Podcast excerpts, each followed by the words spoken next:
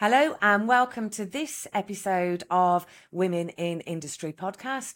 My guest today is Andrea Wilson, I do- a director of Hone-All Precision Limited.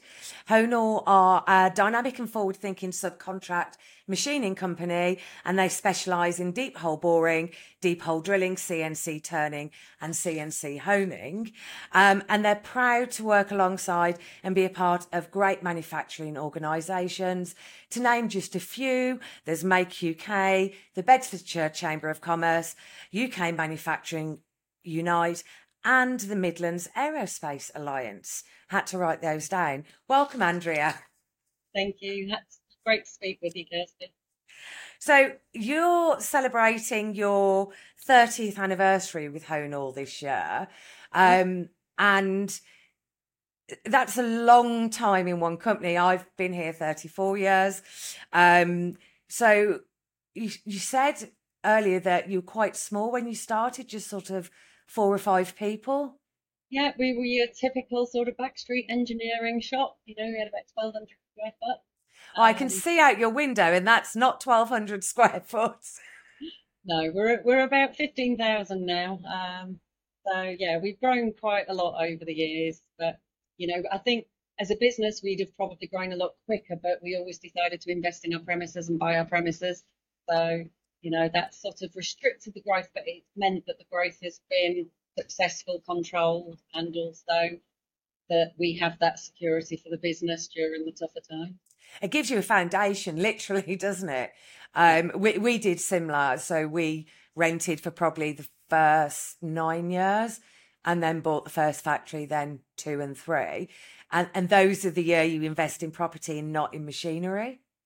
Yeah, and I think also for us, because we're such an energy intensive industry, deep hole boring is quite hungry on the electricity front.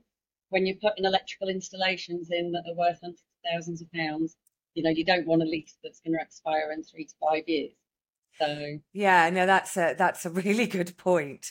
Um, so I have a question that you will know the answer to.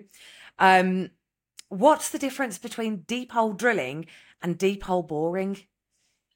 Um, well, it, there's always a lot of confusion between terminology. People call gun drilling and deep hole drilling the same thing.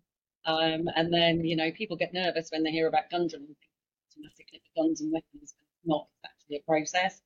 But effectively, gun drilling or deep hole drilling is a carbide tube, a, a tube with a carbide tip. Um, and it generally sort of goes up to around about 20, 25 mil diameter for the drilling diameter. Deep hole boring takes over at that point. The process is a drill tube with a drill head with pads, tips, etc. Um, and that process, here in particular, we can go up to 200 mil diameter. Um, other businesses can go up to a lot bigger than that. So it's really more of a size range thing than it is a, a tooling aspect. Thank you. I was wondering, As, uh, and I, I, knew you'd know the answer and save me from googling it. So, um, one of the things I found really interesting um, when I was doing my research from you is that the culture um, that Hone-All Precision um, really push internally, um, where you've got an open policy on management and business strategy that you get everyone to be involved in rather than sort of a top down approach. Um, has that contributed to your success? Has it had any, has it ever backfired? yeah, I mean, it, it's certainly contributed and it's also complicated at times, complicated things at times. Um, you know, because we grew from a very small business, and a lot of the guys we have here have been with us since we were that very small business, and they've joined us. You know, we've got guys here for 34 years, 30 years, 28, 25. You know, just as I'm going down, there's about another four that have been here 22, 23 years this year. It, it's brilliant in terms of your um, relationship and it's fantastic in terms of the consistency and knowledge retention, but also that sometimes brings its own difficulties mm. because you don't have that fresh perspective. Um, and people forget how difficult it can be outside sometimes in other businesses. Um, so you know, it brings it brings both sort of benefits and so negatives. But for us, I think we always try. I mean, like every sometimes uh, it's funny. One of the questions you were going to ask, um, you mentioned about what was the biggest bit of advice or the best bit of advice you were ever given, and it was from one of the guys who worked with us who I was struggling to understand why some of the guys were not buying into the way we were trying to manage and open and discussions and make sure everybody had an involvement. And I'll never forget Lee Brandon turning around to me and going, Hon, I know you're trying your best, but you can take the horse to water, but you can't make it drink. And I think, you know, that's that's one thing you always have to remember in this industry because um, engineers can quite often be very fixed in their ways and they're used to seeing it and doing it a particular way. And it's trying to get them to open up to understand that they can be different. We're not perfect, you know, no business is perfect. No. You can't always get it right. Um, but I think the one thing we are good at here is that when we don't quite get it right, whether it be a, a management choice or a strategic decision, we put our hands up and go, okay, so how come? And that's where I think the magic comes in. I, I think you're right. And, and, what you're talking about there is both internal and external communication. Um, and an honesty in communication. We've all had the phone calls from a supplier and we know we're, you know, they're blagging it a bit. Um, and you just don't want to be the person seen as blagging it, I suppose. And right. sometimes you have to have those conversations where you go, we've got this wrong. And I think you get more respect for that. And I think, you know, that honesty, that one of the things that I think is the biggest thing across our entire business is this trust. Um, you know, and, and we call it sort of this this security because you know in 30 years we've never made anybody redundant never put anybody on short time even during covid and further you know everybody was on 100% because we make a commitment to the people that we take on that you know we take them on for life as long as the relationship is a two-way street and they're benefiting the business and we're benefiting them you know that that's our biggest commitment and i think that's where that trust mm. comes in you can only have that if you're totally and brutally honest about where the business is, how the business is performing, what the business needs, and what it needs, you know, what we each need from each other in order to make sure we all have that longevity in terms of our job security.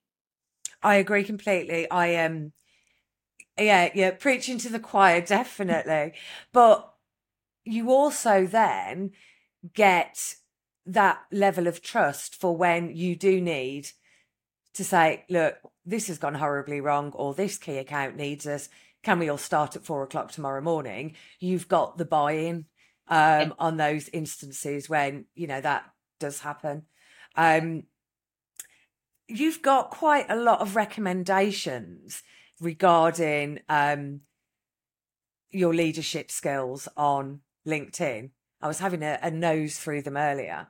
Um, and Christopher Greenow, bless him, has written a fabulous recommendation for you.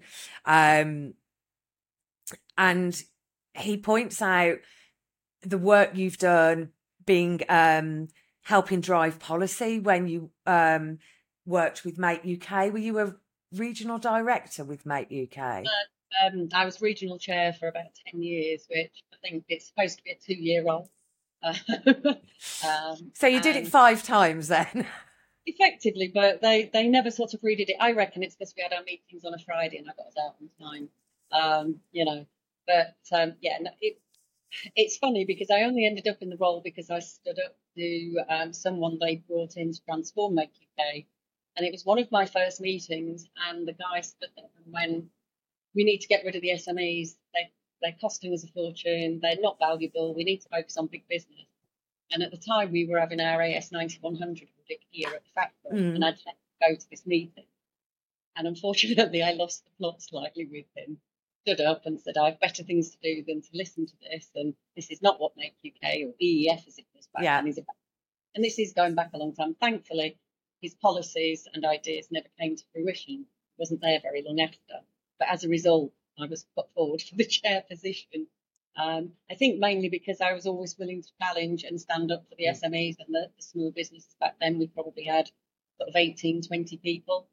Um, and I've, I'm from Yorkshire, and my mum always said, you know, at the end of the day, if if you don't like something, you can't complain about it if you're not willing to try and change it. So I've always stood up for what I believe in um, and being very honest and open with my opinions. I think one of the things I said to Semlep in my interview was, you know, you might not always like what I have to say, but it will be honest and it will be from an informed position. but you won't always like what I have to say. I, I think quite often a lot of people do shy away from um, giving the hard truths or saying no i disagree or no that won't work um, because they feel that it's a reflection on them rather than what they're trying to change for the better. So how do you deal with that? Do you just say it? Because i tend to but yeah um going back going back quite a few years when i was a lot younger um, I was quite often wheeled out to go speak at Parliament and speak to a number of MPs. Unfortunately, um, those invitations tended to dry up again when they didn't quite like how I was phrasing. So, for example, you know, at the time, the particular skills funding landscape, mm-hmm. I like chocolate orange in front of um, a number of MPs and said, you know, it's basically tap it, unwrap it, everybody gets their little slice, and I'm left with a shiny bit of paper. Yeah. Um, go down to Um, but you know, at the end of the day, I always remember quite a few of the, the speeches I did, like when I opened for, I did an opening speech, a launch speech for Phil Dunton's Technical Centre. And I'll never forget the amount of people that came up to me afterwards and said, Thank you so much for speaking in English, not in acronyms, for putting the case across in the language I understand. And so I think I've always taken that that gratitude from people that you know they they, they don't want to hear the politically correct acronyms and you know everything that is rosy because let's be honest you know it's not always rosy. Um, and the government tell us that they're doing a great job for us but in reality you know in a lot of places they really aren't and they need to be challenged so i like doing that and i think also um, as much as there's not as many women in this industry, I do think women get away with being that little bit more cheeky in terms of in engineering because you know there are fewer of us, not as few as there used to be, which is great, but there are still fewer of us. And one of the things about being a woman in engineering or manufacturing is because there are less of us, um, it can actually be a benefit that you're memorable so if there are 20 precision companies um, and one of them has Andrea being vocal about something and she's the only woman in the room, then the other 19 precision companies won't be remembered as such. So not it can be a benefit. Not necessarily remembered as well. but um, I, you say memorable, quite a few people basically say pain in the backside. well, you know, that gets it done as well. so obviously coming up to your 30th anniversary and the organisations you've been involved with, um, you must have um, some really good friends and co-workers in the sector. Uh, Joanna Brooks in uh, episode one talked about her metal mates, and I just loved that phrase. Yeah. So, um, have you got any manufacturing mates or metal mates that have helped you, inspired you? So many over the years, you know, from from all sort of sectors, not just within engineering itself. You know, I'll never forget um, the, the Susie Bates from Horstman Defence. You know, she's been retired a long time now, but she was so this glamorous woman that walked into the office, you know, and I was in probably I was 22, 23 at the time, you know, and I just thought, wow, you know, look at this professional woman. And I'll never forget my one of my first bank managers when we were showing her a derelict unit we wanted to buy, and um, we couldn't actually access it on the day she was coming, so we got a ladder and she climbed over the ladder over the six eight foot fence with us to go in and actually have a look at it. Um, and of course, you know, over 30 years, so many people in so many different ways have influenced me or or guided or helped.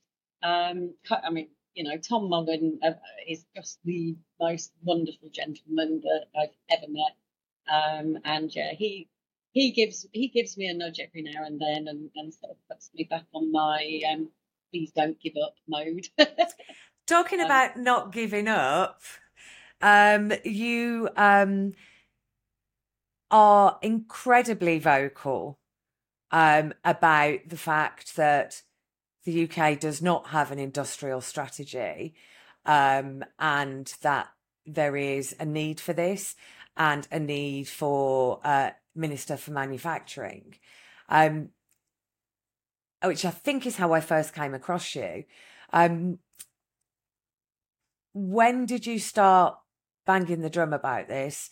And are you getting anywhere with it? I think I know the answer to that.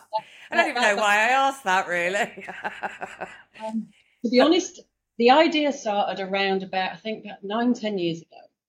Um, I went to a Make UK conference and um, exact years you can be able to research because Vince Cable was speaking. Um, and I'd had a number of um, issues over that previous year, 18 months, with the support structure in our area um, and the delivery mechanisms, particularly when manufacturing advisory was put out to tender. Mm. And Cranfield University, who had it originally, were doing such an amazing job, and then a consulting firm took over, and it became simply a money making scheme for them. Yeah. Um, and I really wanted, I was really struggling to find anybody to listen. And one of the things I challenged Vince Cable was, you know, do you not think we actually need someone overarching in government to take this sector, you know, by the hand and into their heart and drive it forward, you know, independent of political party, because it's such a key critical sector.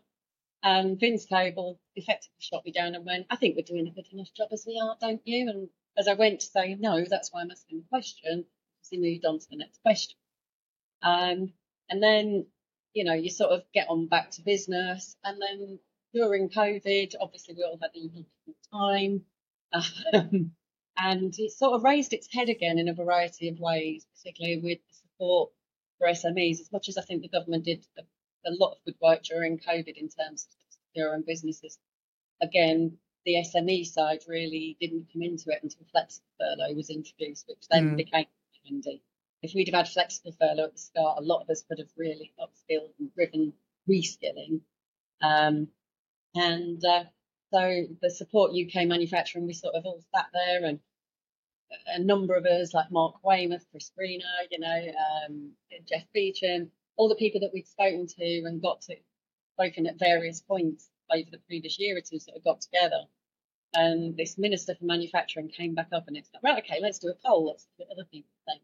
And all of a sudden it was, I think, 90, 90 percent suggest. So it started being a campaign again. In all honesty, I don't care if it's a minister, a commissioner, uh, a chief officer.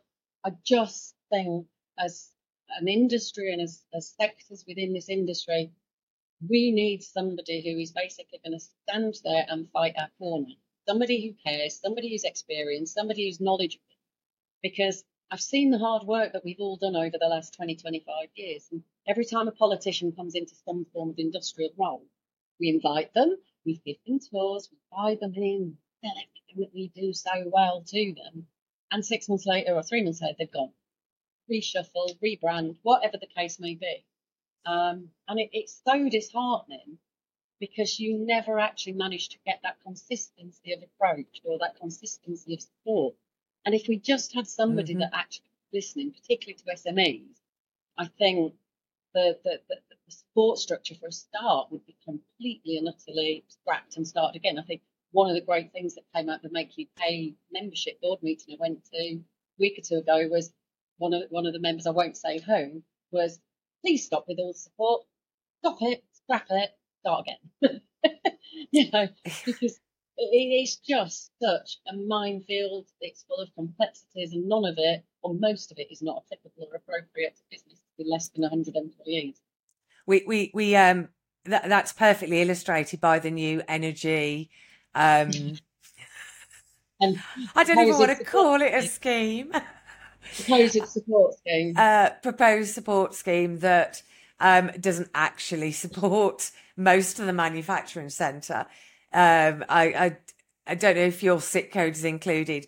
Ours isn't, and most of the uh, people in the metals industry are, are excluded. But if we ran a museum, we'd be fine. Yeah, ours is as a manufacturer of manufacturer of tubes. But the thing is, the support level is not actually going to apply to us with the rates that we're currently on anyway. It's only so, about 1.2 pence per kilowatt you get anyway. I mean, it's like. I mean, let's be honest again. This is another another sort of demonstration of how short-sighted the government is. Yeah. If they actually did something about the, um, you know, gas suppliers, electricity suppliers, etc., and regulated it, or we had a, a, a, version of Ofcom for business. I mean, when our our energy supplier went bust, we ended up being transferred automatically to a particular energy company who I probably can't mention. Um, and in all honesty, if that would have been on a personal basis, I'm sure they would have been taken to court, but I have no one to go to mm. complain about it because there is no Ofgem. You know, there's no Ofgem for business. No. Uh, and they, they, it took me 11 months of arguing with them where they billed me incorrectly. They put fees on that they claimed government fees, which didn't exist. And it's only because I knew a little bit about it that I caught it. Somebody in a much smaller business wouldn't have known you know. Um, so yeah, I think I think it's the government, you know, again they they try and put these schemes in to supposedly help. Yeah. They really don't help. Whereas if they actually tackled the issue in the first place, then you know there wouldn't be a problem to try and help. Or if they so, took advice from people who those issues affected to see what support they needed, rather than just saying, "Here's the support you're getting, ready or not, here it comes." Uh, whether it's applicable or not, it, it would be a different matter. It's, it's, the same with it's the same with grant funding. The government keep telling us we have a productivity issue in the UK, and if you want to apply for a grant for capital equipment, you have to show you're going to recruit people, which then yes, productivity. That annoys me so much. Um, because we can be so much more productive if we and not all industries can be automated um, we've done quite a bit of automating over the years and we've looked at other areas. But we look at it and we go, we spend £100,000 to do that.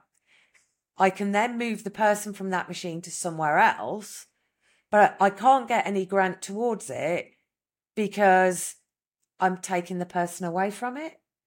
And yeah, and I'm not creating two. I'm jobs. not creating two new jobs. It's like, well, well, no, but I'm creating more output. Therefore, I'm going to pay more VAT, more corporation tax. Um, and you can actually upskill the person yeah. you've moved. You know? It, it's it, yeah, it's crazy. Um, but I, I think I, I think that we're not going to uh, be listened to as much as we should be um, in industries. Um, I speak to um, people in the government fairly frequently from a council I sit on. Um, and in two years, we've had a minister turn up once who was gone uh, 10 days later. Yeah, Lee Rowley by any chance? Yeah, it might have been. so we an industrial strategy to take developed by people in SMEs and larger corporations to look at how the UK can improve productivity, can upskill the workforce, can um, generate more jobs down the line because we're producing more, but in do it in a more automated way. I mean, that's the dream, really, isn't it? It is, but also we've got to be looking on a more broad scale as well. You know, it, it, it is looking at um, specific government incentives to retain particular industries here. I mean, Rishi Sunak's post about his business connect, you know, I, I think I popped it on LinkedIn about. He says to make sure that these things are invented here. There's no mention of those things that are being invented here, being manufactured here, mm. and that displays and demonstrates exactly, in my opinion, the Conservative government's really poor approach to manufacturing. You know, it's all about artificial intelligence. It's all about the trendy, nice little things. It's not about the actual grassroots manufacturing. But what they really aren't grasping is the fact that you can't actually achieve all these wonderful green technologies, etc., without supply chain behind it. You know, um, and and it's almost like they're blinkered to actually understand what goes on. They only see this top level of, of R&D or, you know, artificial intelligence or green technology or advanced manufacturing, and not all the layers and the people and, you know, the equipment that sits below it, which is the actual mainstay of it. We are the foundation of it. It, well, it won't work um, to achieve any kind of sustainable goal if you invent it in the UK and then have it manufactured in Taiwan and then bring it back again. Um, you know, we're now talking about onshoring again. Um, oh, goes back to my early days, probably before I joined, where a lot of manufacturing was offshore to Hong Kong at the time. Um, and then when um, Hong Kong and the UK parted company, China took up a lot of production. Um, and then everyone in the UK went, well, that's not very fair. And we're like, well, you actually sent it to Hong Kong because it was cheaper in the first place. Um, and now someone's taken your idea. I know that's a very simplification. Um, but if we want to be more sustainable as a manufacturing SMEs, we need supply chain confidence. We need to be able to source locally, i.e., from the UK or from Europe, because that way we're reducing our carbon footprint from importing from all around the world. But to be able to invent all these wonderful new things in the UK, as you rightly say, we need the the the, the foundations of the companies of the supply chain that we can build upon that. Yeah. And let's be honest, it's not just about the resilience, it's about the survival. Because you look during COVID and Brexit, you know, the things that we couldn't get, you know, if it hadn't have been for the UK manufacturers, the, the ventilators would have not been here. They would have not arrived. People would not have had their lives saved. You know, and yet that's all forgotten about. Yeah. You know. It, yes. it's, it's just absolutely ridiculous. So yeah, I, I I am still fighting. Am I struggling to keep my faith? Yes. Am I struggling to keep my energy levels there for it? Yes. Do I wonder if it's worth it? Very often. Am I going to keep going? Hell yeah. Oh, that's all you can do. at the end of the day, yeah, you can't give up and you can't give in because at the end of the day, if we give up and give in, nothing will ever change. And even if just one small thing changes, at least we know we've done something. And at least we can continue to moan and groan about the things the government aren't doing because at least we're willing to challenge them on it. You can't sit there moan and groan if you're sitting back and letting it happen. So, if you were talking to a young woman who was coming into the industry today, would that be your advice? Don't give up, keep going. Um, I think my first bit of advice would be learn every aspect of that business inside and out. Um, because I do think, um, certainly in my early years, people naturally assumed that I was on sales or admin and female. Um, and whenever, you know, somebody would call up and want a quote doing, I'd say, yes, sir, how can I help? Well, can I speak to Ted? Yes, sir, can I help? Well, and eventually say, you know, can I speak to Ted or Terry? and you say, well, you can, but if you want to wait two days for your quote, you can speak to them. If you want your quote now, speak to me. Can I Yep. um, and I, I think that's one of the biggest things. I think is you know making sure that you have that job knowledge inside and out Mhm. because that way nobody's ever going to challenge or, or think that you've got there for any other reason than you do and how well you do it. The other thing is, I think also is don't feel you have to change to conform to the industry because being yourself and being true to yourself and being genuine and bringing all the characteristics that make women so very special, including our emotions, including our slightly OCD tendencies in terms of aesthetics, etc. A lot of those things bring such a brilliant perspective into engineering and manufacturing um, that it's often quite what can differentiate one business from another by a very, very big margin. Um, and I know that it's I've seen it and it's proven here um, with um, a lot of the ideas that my females in my team have brought to the table, which you know I don't see in many other businesses. So be genuine. Don't don't feel that you know because it's a male-dominated environment you have to become into that character, character or characteristic of a male-dominated environment. Bring your, bring how special you are, bring how unique you are, bring how wonderful you are to the table with every single facet that that, Mm. you know, involves. That's absolutely fantastic. I think young women coming into the industry now, uh, it's a completely different world to how it was 30 years ago. Yeah, Uh, thank goodness. Yeah. Um, there is still a very long way to go, but um, it is a lot better. Um, and by having women like yourself um, visible as accomplished, driven, very successful directors of manufacturing businesses, if they see it, they can be it. So thank you very much for your time, Andrea. It's lovely to chat to you. I could have listened to you for hours. Um, Well, and- one day over wine. or a gin and tonic. Absolutely. Thank you very much. You're welcome. Thanks ever so much for having me on.